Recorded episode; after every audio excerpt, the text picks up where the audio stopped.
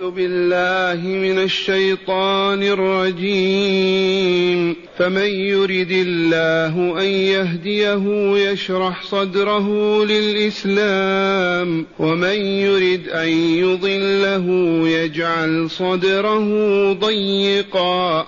يجعل صدره ضيقا حرجا كأنما يصعد في السماء. كذلك يجعل الله الرجس على الذين لا يؤمنون. وهذا صراط ربك مستقيما. قد فصلنا الآيات لقوم يذكرون. لهم دار السلام عند ربهم. وهو وليهم بما كانوا يعملون. ويوم يحشرهم جميعا يا معشر الجن قد استكثرتم من الإنس. وقال أولياؤهم من الإنس ربنا استمتع بعضنا ببعض وبلغنا أجلنا. وبلغنا أجلنا الذي أجلت لنا. قال النار مثواكم خالدين فيها خالدين فيها إلا ما شاء الله. إن ربك حكيم عليم. معاشر المستمعين والمستمعات من المؤمنين والمؤمنات. قول ربنا جل ذكره فمن يريد الله أن يهديه يشرح صدره للإسلام ومن يريد أن يضله يجعل صدره ضيقا حرجا كأنما يصعد في السماء. نور هذه الآية وهدايتها. أن نلجأ في صدق إلى ربنا ليهدينا. أن نلازم بابه وأن نقرعه في كل وقت وحين. سائلين أن يهدينا إلى صراط المستقيم سائلين الله أن يشرح صدورنا ويوسعها للأنوار الإيمانية ولقبول العمل الصالح. وللإقبال والإنابة على الدار الآخرة والبعد والتجافي عن الدار الأولى الفانية الزائلة. هذا ما أخبر الله تعالى به. فمن يريد الله أن يهديه يشرح صدره للإسلام. ومن يريد أن يضله يجعل صدره ضيقا حرجا كأنما يصعد في السماء. فما دام الأمر له وبيده يهدي من يشاء ويضل من يشاء. ماذا نأخذ من هذا؟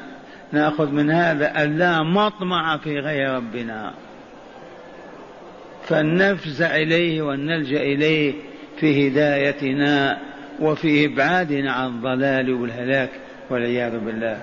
وقد شرحنا هذه الآية بالأمس أكثر. وقوله تعالى كذلك يجعل الله الرجس على الذين لا يؤمنون. علمنا أن الكافرين بالله برسوله بلقائه بوعده ووعيده بشرعه بقضائه بحكمه بوجوده بجلاله وكماله هؤلاء الكافرون قلوبهم كالمراحيض كبيوت القمائم والمزابل. الرجس والوسخ والدنس كلها فيها علتهم كفرهم عدم إيمانهم. ولك أن تحلف بالله ما من كافر إلا والنجس في قلبه.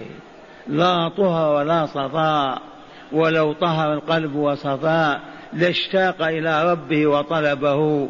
ومشى شرقا وغربا يسأل عن ربه كيف يتقرب إليه ويعبده. هل سأل هذا الكافر الطلب وذلك لخبث نفسه؟ وقد علمنا أن لله سننا لا تتبدل ولا تتغير. فالقلب الذي انطوى على الكفر من أين يدخله النور؟ من أين تأتيه الهداية؟ والقلب الذي تفتح وانشرح وقبل هداية الله يمتلئ تزداد الأنوار في قلبه بكل عمل صالح يعمله ويقوم به. الآية الثانية قال تعالى وهذا صراط ربك مستقيما. يا عبد الله يا رسول الله هذا صراط ربك مستقيما لا اعوجاج ولا انحراف فيه. أشار إليه وهو يريد الإيمان والكفر والهداية والضلال. المؤمنون مهتدون والكافرون ضالون. صراط الله الموصي إلى رضاه. عرفنا أنه الإيمان ثم الطاعة لله ورسوله. بفعل ما أمر بفعله وألزم به وباجتناب وترك ما نهيا عنه وحرماه على عباد المؤمنين. هذا صراط ربكم. مستقيما لا اعوجاج فيه. وقال تعالى قد فصلنا الآيات لقوم يذكرون هذا البيان هذا التفصيل هذا الشرح هذه الأنوار من يستفيد منها؟ الأحياء الذين إذا ذكروا ذكروا وإذا ذكروا اتعظوا وقبلوا دعوة الله ومشوا في طريقه بخلاف الغافلين والناسين والمعرضين لن يشاهدوا أنوار هذا الصراط المستقيم وهو الواقع.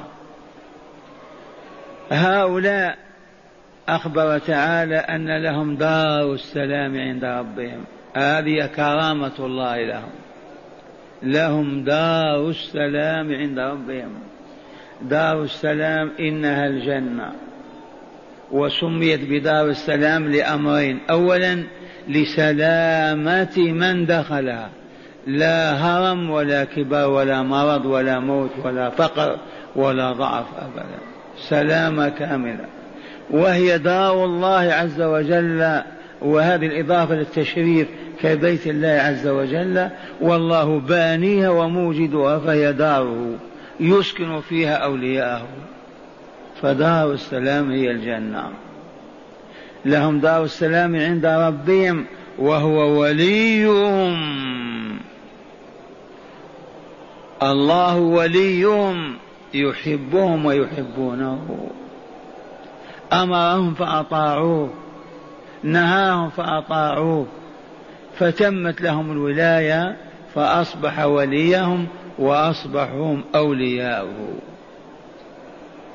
وأولياء الله. قال تعالى فيهم ألا إن أولياء الله لا خوف عليهم ولا هم يحزنون. وقوله بما كانوا يعملون كيف تحققت لهم الولاية؟ وأصبحوا حقا أولياء الله. وأخبر تعالى عنهم أنهم اولياؤه وهو وليهم بسبب العمل. لا النوم والعبث ولكن السهر الدائم والعبادة المتواصلة ونحن والحمد لله على علم ولاية الله تتحقق للعبد بعد الإيمان بحب ما يحب الله وكره ما يكره الله وفعل المحبوب لله واجتناب والابتعاد عن المكروه لله. ذلكم طريق الوصول إلى ولاية الله. والكل عمل. فقال تعالى لهم دار السلام عند ربهم وهو وليهم بما كانوا يعملونه أي بسبب أعمالهم الصالحة التي زكت نفوسهم وطيبت أرواحهم وطهرت قلوبهم فلذلك والاهم الله وأحبهم ورضي بهم اولياء فهو وليهم. بالعمل وإلا باللهو واللعب. بما كانوا يعملون وإلا لا. وما سر هذا العمل؟ عرفنا يا شيخ. هذا العمل عبادات قننها وشرعها وفائدتها وثمارها تزكية النفس البشرية وتطيبها وتطهيرها. فإذا زكت نفسك وطابت وطهرت وأصبحت كأرواح الملائكة أحبك الله ورضي عنك وقبلك في دار السلام. ليس هناك من تطيب نفسه بدون عمل والله ما كان. لا تحلف يا شيخ أحلف بالله. هل هناك من يشبع بدون أكل؟ يوجد. مستحيل. كيف تطيب نفسه بدون ما يعمل أدوات التزكية والتطيب والتطهير؟ هل هناك ثوب يبقى على معلق مئة سنة يطيب وينظف بدون ما غسل وتنظيف؟ مستحيل. بما كانوا يعملون من الصالحات من الصلاة إلى خلاف الصلاة من كل العبادات مع اجتنابهم المخبثات والمدسيات للنفس. من سائر الذنوب والآثام. والآن يقول تعالى ويوم يحشرهم جميعا إنسهم وجنهم بارهم وفاجرهم أولهم وآخرهم يحشرهم جميعا في ساحة واحدة. تسمى ساحة فصل القضاء والحكم بين الناس. وذلكم يوم القيامة. يوم البعث من القبور والنشور والاجتماع حول ماذا محكمة الله عز وجل. ويوم يحشرهم اذكر يا أيها السامع الكريم اذكر يا رسولنا يوم يحشرهم جميعا ويناديهم قائلا يا معشر الجن والإنس يا معشر الجن والمعشر الجماعة أمرهم واحد المختلطون. معشر الجن جماعة الجن معشر الإنس جماعة معشر الرجال جماعة معشر النساء جماعة النساء. يا معشر الجن والجن كما علمتم. هذا الاسم مأخوذ من الاجتنان الذي هو الستر والتغطية. فسموا بعالم الجن وبالجن لأنهم لا يرون. فيكم من يراهم؟ مجتنين مختبين وسمي الجنين في بطن أم جنينا لأنه لا يعرف ذكر ولا أنثى ولا ولا. إذا الجن عالم من عوالم أربعة. نردد القول إذ بيننا من لم يعلم هذا. عالم الملائكة. تعرفون عن هذا العالم؟ ماذا تعرفون؟ هذا العالم لا يعرف عدد أفراده إلا الله خالقها وهم درجات أفضلهم من؟ الملائكة المقربون حملة العرش. أفضل الملائكة دون المقربين جبريل رسول رب العالمين إلى رسله وأنبيائه. الملائكة ماذا نقول؟ كل واحد منا عشر ملائكة معه. ستة حرس وحفظ له وأربعة يتناوبان اثنين بالليل واثنين بالنهار. كم عددهم؟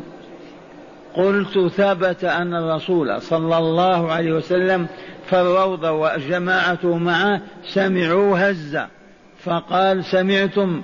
أطت السماء وحق لها أنطر إط ما فيها موضع شبر إلا وعليه ملك راكع وساجد. هذا العالم كله نور. كله طهر صفاء طبعهم الله على هكذا. لا يعرفون معصية لله. وأذكركم بباب هاروت وماروت. لما تعجبوا من معاصي بني آدم كيف يعصون ربهم؟ فغرز الله فيهم غرائز بني آدم وأنزلهم الأرض. وإذا بهم يجترحون السيئات وندموا وعرفوا وهم معلقون بين السماء والأرض.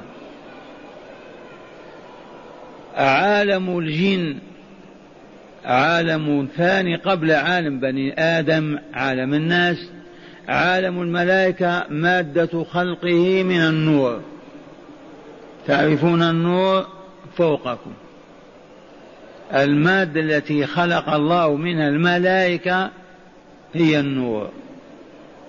وعالم الجن المادة التي خلق الله منها عالم الجن هو النار المحرقة الملتهبة. عالم البشر الإنس المادة التي خلق الله منها الإنس هي الطين.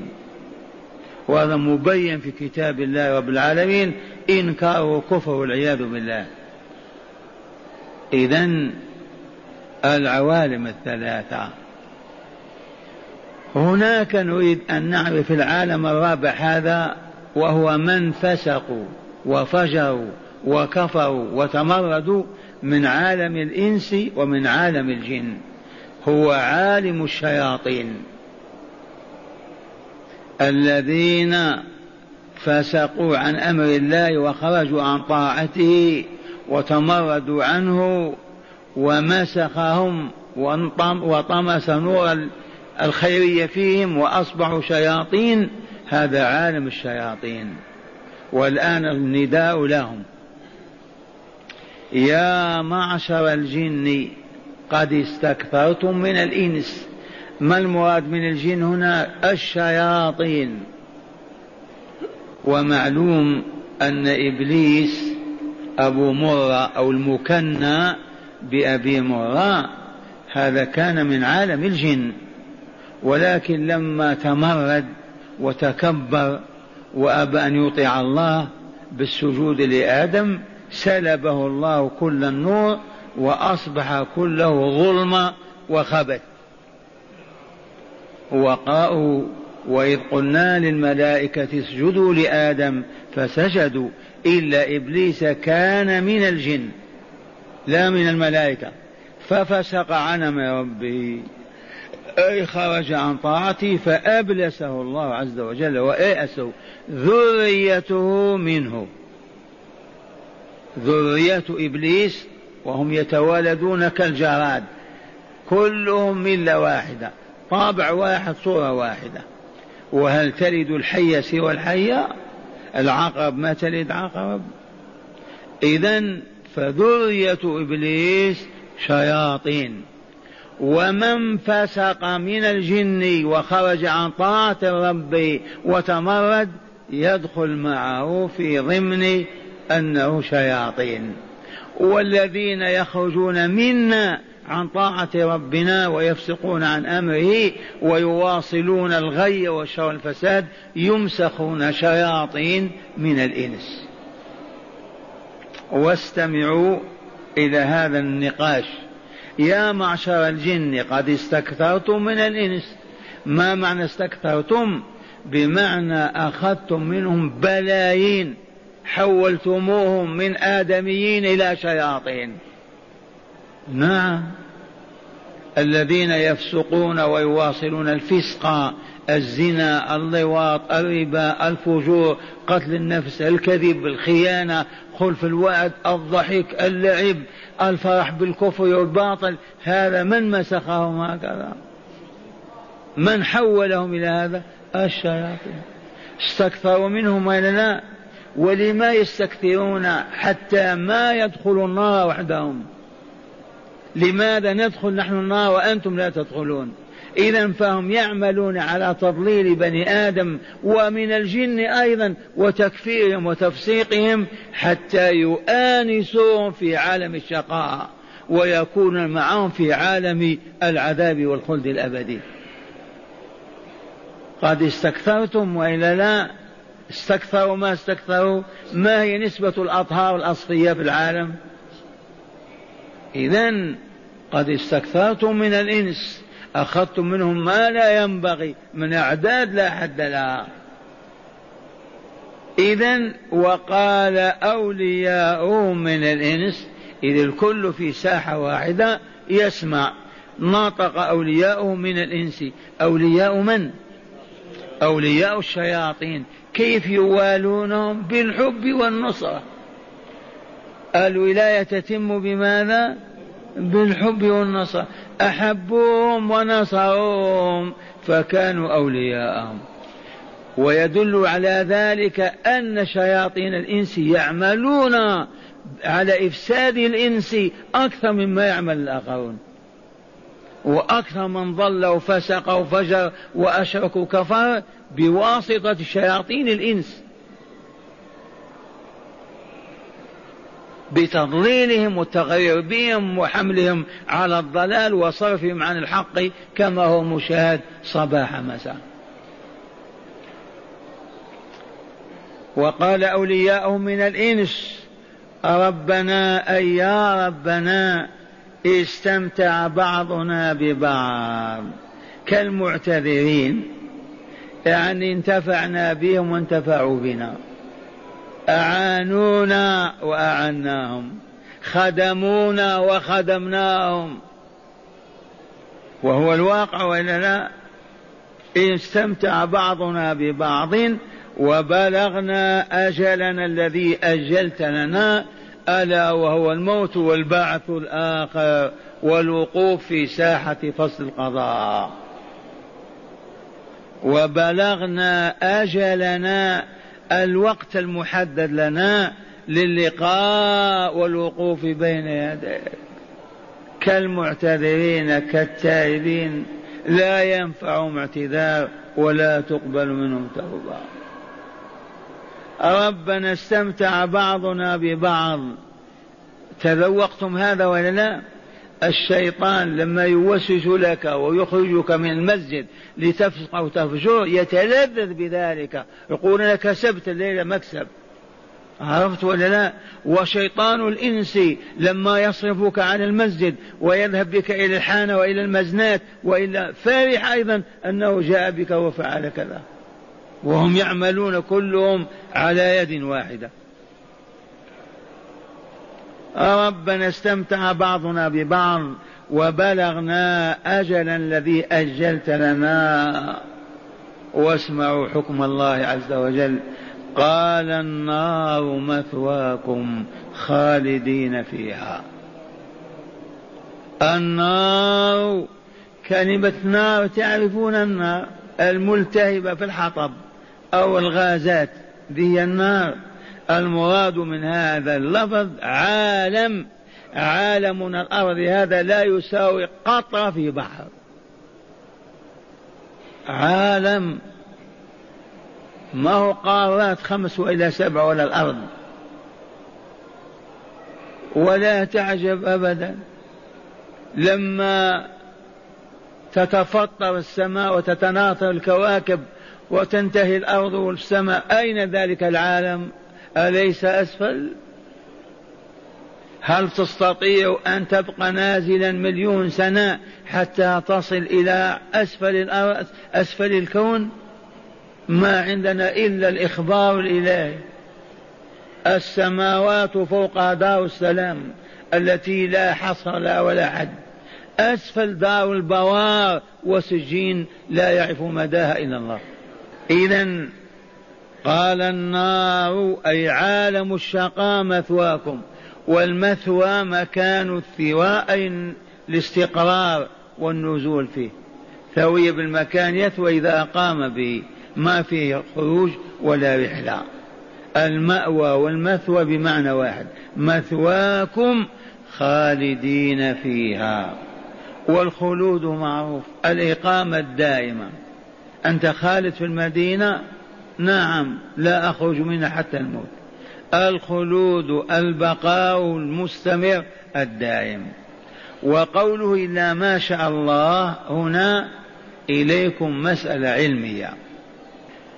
هل عالم السعادة دار السلام تفنى أو لا تفنى؟ الجواب اعتقد أن الجنة لا تفنى. وأهلها لا يفنون ولا يموتون. باقية أبدا بلا نهاية. عالم الشقاء النار دار البوار.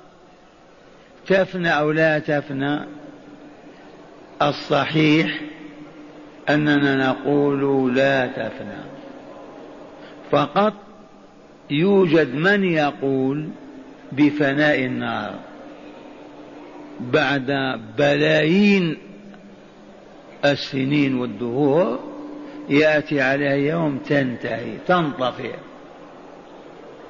أحببت أن تفهموا هذا القول. أما معتقدكم فهو أن النار خالدة وأن الجنة خالدة. دار الفناء هي هذه مؤقتة محدودة الزمان تنتهي.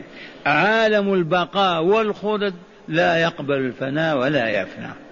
الذين قالوا بفناء قوله إلا ما شاء هذا الاستثناء. خالدين فيها إلا ما شاء الله. إلا ما شاء الله. أولا هذا مطلق إرادة. لنعرف أن الله لا يكره على شيء. ولا سلطان فوق سلطان الله ولا قدرة فوق قدرة الله. فهو يقول إلا ما شاء ليفهم البشر والإنس والجن أن مشيئة الله عز وجل لا يشاء فوق ذو مشيئة. لو أراد أن لا يدخل أحد الجنة فعل أو يكره. لو أراد أن لا يدخل أحد النار يكره على هذا. مشيئته مطلقة. حتى لا يفهم أن هناك سلطان فوق الله يلزمه بأن يبقي أهل الجنة في الجنة أو يلزم بأن يخرج أهل النار من النار. هذا كله ينمحي بكلمة إلا ما شاء الله. فالمشيئة المطلقة له عز وجل. ومع هذا نقول أهل التوحيد أهل الإيمان يدخلون النار إذا فسقوا وفجروا وارتكبوا كبائر الذنوب ويعذبون في النار ويمتحشون فيها ويحترقون. وأخبرنا رسول الله عن الله أن الله يخرجه من النار. ما يخلدون فيها. لأن الله يقول إن الله لا يظلم مثقال ذرة. وإن تك حسنة يضاعف ويؤتي من لدنه أجرا عظيما. وبلغنا رسول الله صلى الله عليه وسلم أن أهل لا إله إلا الله أي الموحدين الذين ما اعترفوا بألوهية مخلوق من المخلوقات ولا كائن من الكائنات. وترجموا ذلك بقولهم لا إله إلا الله ولم يعبدوا غير الله لا بكلمة ولا بإشارة ولا بأي عمل ولكن فسقوا وماتوا على فسقهم وهم في النار. هؤلاء بشروهم بالخروج من النار ودخول الجنة والخلود فيها. والله العظيم. ويتفاوتون في البقاء في النار. منهم من يلبث أحقابا ومنهم دون ذلك بحسب ذنوبهم وما ارتكبوه. أما غير الموحدين من أهل الشرك والكفر فهم لا يخرجون من النار أبدا ولا يدخلون الجنة أبدا بأخبار الله تعالى وأحكامه في كتابه وعلى لسان رسوله ورسوله من قبله صلى الله عليه وسلم. هكذا تفهمون إلا ما شاء الله. إن ربك حكيم عليم. هذا التعليل وإلا لا تعليل للحكم ولا لا؟ إن ربك حكيم يا رسول الله عليم يا عبد الله. فحكمته هي التي اقتضت أن من مات على الشرك والكفر لا يرى النعيم ولا يدخله. وأن من عبد الله وغوت نفسه وأضلته ودخل النار وهو من أهل الإيمان كذلك حكم الله يقتضي أن لا يخلد في النار. وقد عبد الله وآمن به. وقوله عليم بخلقه وأحوالهم عليم بالمطاعين بالمطيعين بالعصاة بالكافرين بالمؤمنين بالموحدين بالمشركين فلتمام علمه وكماله ينفذ حكمه. يدخل أهل الإيمان الجنة وأهل النار أهل الكفر النار. لو كان لا حكمة له يخلط إذ عرفنا الحكمة يا أهل الحلقة. من هو الحكيم؟ الذي يضع الشيء في موضعه. الحكيم هو الطبيب. يضع الدواء في موضع المرض ولا يحطه على الرأس. الطبيب أين يضع الدواء؟ الجرح في كتفه. يحطه هو في قمة رأسه. ما هو حكيم هذا؟ أبدا. فالحكيم الذي يضع الشيء في موضعه. الآن الذي يتزحزح بينكم وينام هذا حكيم؟ هذا موضع نوم هذا؟ ما وضع ما وضع النوم في موضعه. الذي يقف عند باب المسجد ويصهل كالحمار أو يبول. هذا حكيم هذا؟ ما وضع هذا في موضعه. ولهذا نطلب الله أن يهبنا الحكمة وأن يجعلنا من أهلها. وهذه الحكمة لا بد من العلم والمعرفة. تعرف أين يقال كذا وأين يقال كذا. أين يؤكل في وقت كذا ويؤكل في وقت كذا. هذا هو الحكيم. يضع الشيء في موضعه. الآن مع هداية هذه الآيات علكم تصلون إلى نتيجة. تأملوا. من هداية الآيات بيان سنة الله تعالى في الهداية والإضلال. هل عرفتموها؟ بيان سنة الله المتخذة المسلوكة في الإضلال والهداية. ما هي؟ قلت لكم من يريد الله هدايته يهديه وإلا لا؟ ومن إضلاله يضله وإلا لا؟ ولكن كيف يهدي الله وكيف يضل؟ من طلب الهداية هداه الله ومن طلب الغواية أغواه الله وأضله. لا أن الناس كلهم في مستوى واحد والله يهدي هذا ويضل هذا. فلهذا يجب أن نطلب هداية الله بقرع بابه البكاء بين يديه طول حياتنا. عرفتم وإلا لا؟ ونتجنب طرق الضلال وكلام الضلال ومسالك الضلال حتى ننجو منه.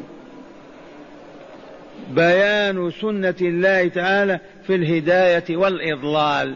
من طلب الهداية هداه ومن طلب الإضلال أضله. لأنه حكيم عليم.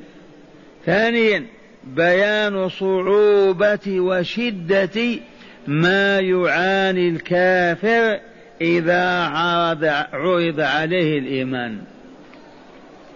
جرب انظر إلى كافة فرنسا بريطانيا إيطاليا باني هندوكي وعرض عليه الإيمان وتحسس عليه. في كرب وهم عظيم لأن القلب والعياذ بالله مظلم. فلو تعرض الإيمان على مئة واحد لا يقبله إلا واحد أو اثنان والذي يقبله أيضا لا بد وأن يعاني من شدة في نفسه. من أين أخذنا هذا؟ وما أن يضله يجعل صدره ضيقا حرج كأنما يريد يطلع للسماء. في أصعب من هذا؟ أطلع وأهبط حاول تطير ما تستطيع. فلهذا لا بد من اللجأ إلى الله عز وجل. ما هو بالذكاء ولا بالفطنة ولا ولا. يوجد عالم بالكون والذرة وما يقوى على أن يقول لا إله إلا الله. ولا يقدر عليها أبدا. وصدق الله العظيم. ثالثا القلوب الكافره يلقى فيها كل ما لا خير فيه من الشهوات والشبهات وتكون مقرا للشياطين. القلوب الكافرة يلقى فيها قلب الكافر كالمزبلة. أين تقذف القذال والأوساخ؟ فيها ولا لا؟ قلب الكافر كهكذا كمزبلة يلقى فيه كل خي... باطل وشر وفساد. والشياطين التي تلقي فيها. من أين أخذنا هذا؟ كذلك يجعل الله ريس على قلوب الذين لا يؤمنون. يعني فضيلة الذكر المنتج للتذكر الذي هو الاتعاظ والعمل لقوم يذكرون وإلا لا؟ فإذا ذكر ذكر فإذا ذكر اتعظ وقبل الطاعة وعمل بها. فضيلة الذكر المنتج للتذكر. أما ذكر مع الغفلة ما ينفع. إذا ما ينتج الموعظة.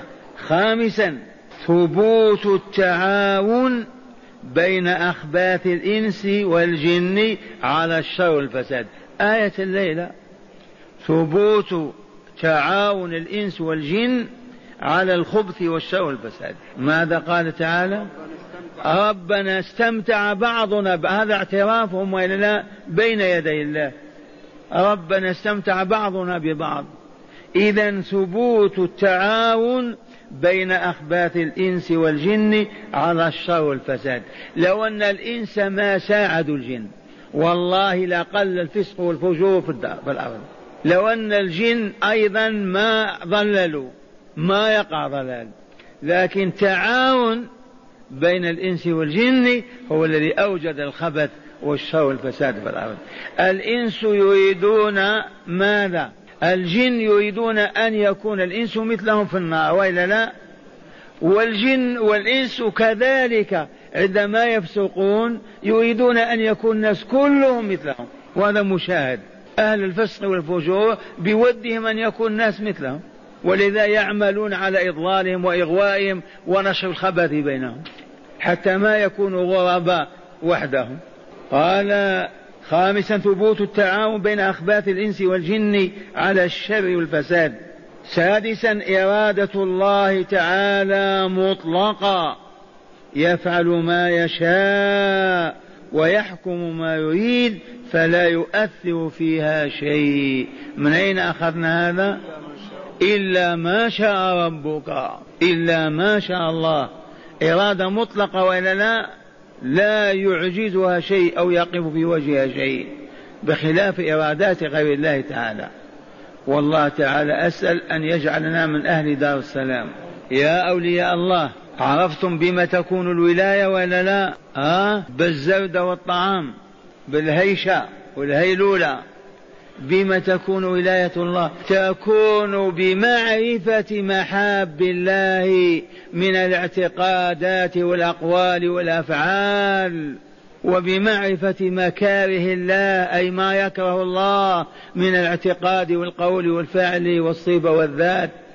ثم بالعمل بالمحبوب وعدم تركه والتخلي عنه ثم باجتناب المكروه والبعد عنه.